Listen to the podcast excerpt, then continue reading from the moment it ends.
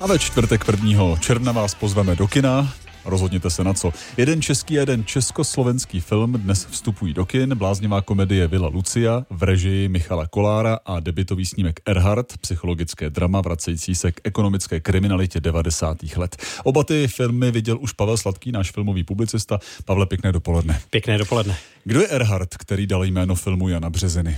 Je to mladík, který se vrací za svojí matkou, která je ve špatném psychickém stavu a bydlí v takové rozpadající se vile a nikdy se nesrovnala s tím, že její manžel byl odsouzen za majetkovou kriminalitu někdy v devadesátých letech za ne zcela vyjasněných okolností. A právě to, co se děje s odkazem na ta devadesátá léta, je hlavní náplní toho filmu. Jmenuji se Berenika Novotná a můj táta kandiduje do Senátu. Erhard. Fanek, těší mě. Vlastní a řídí nejstarší slévárnu v našem kraji. To je hradeckýho senátor, ne? A ti povypráví, jak to tady jeho fotr přivedl cukru. Takže Erhard, jak film hodnotíš?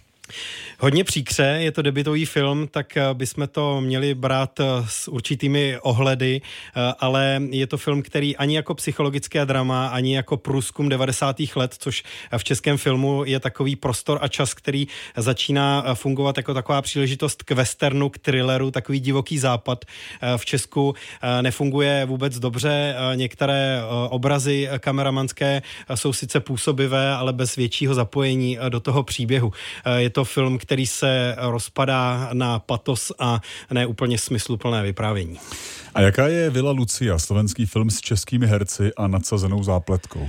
To je film z úplně jiného soudku, taková crazy komedie s akčními prvky, která má ale zase docela velkou smůlu na to, že před nedávnem, před asi dvěma měsíci přišel do kin v něčem podobný film Invalida, taky taková nekorektní, dost akční komedie. Pozor, aby ste kvôli nejakej žene neurobili hlúposť. To čo je? Plán B. Rudko, plán B. Ve filmu Villa Lucia jde o to, že do té titulní vily přichází trojice kamarádů, která kdysi, když chodili spolu do školy, měli spadeno všichni na jednu a tu samou dívku a zároveň, protože je to neplánovaná návštěva té vily, se tu vilu chystají vyloupit dva pozor policisti.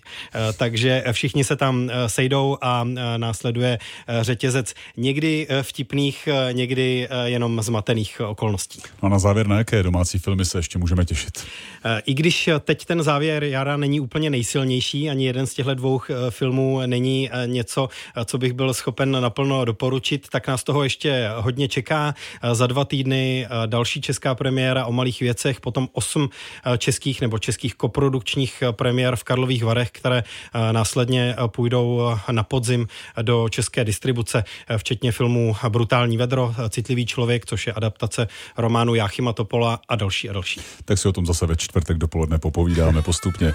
Díky, ve studiu dopoledního radiožurnálu byl Pavel Sladký, náš filmový publicista. K dnešním premiéra, premiérám už řekl Erharta nebo Villa Lucia, vyberte si, chcete-li. Pavle, díky a nashledanou. Díky, hezký den. Tři čtvrtě na dvanáct, dopolední radiožurnál Aran Bárta.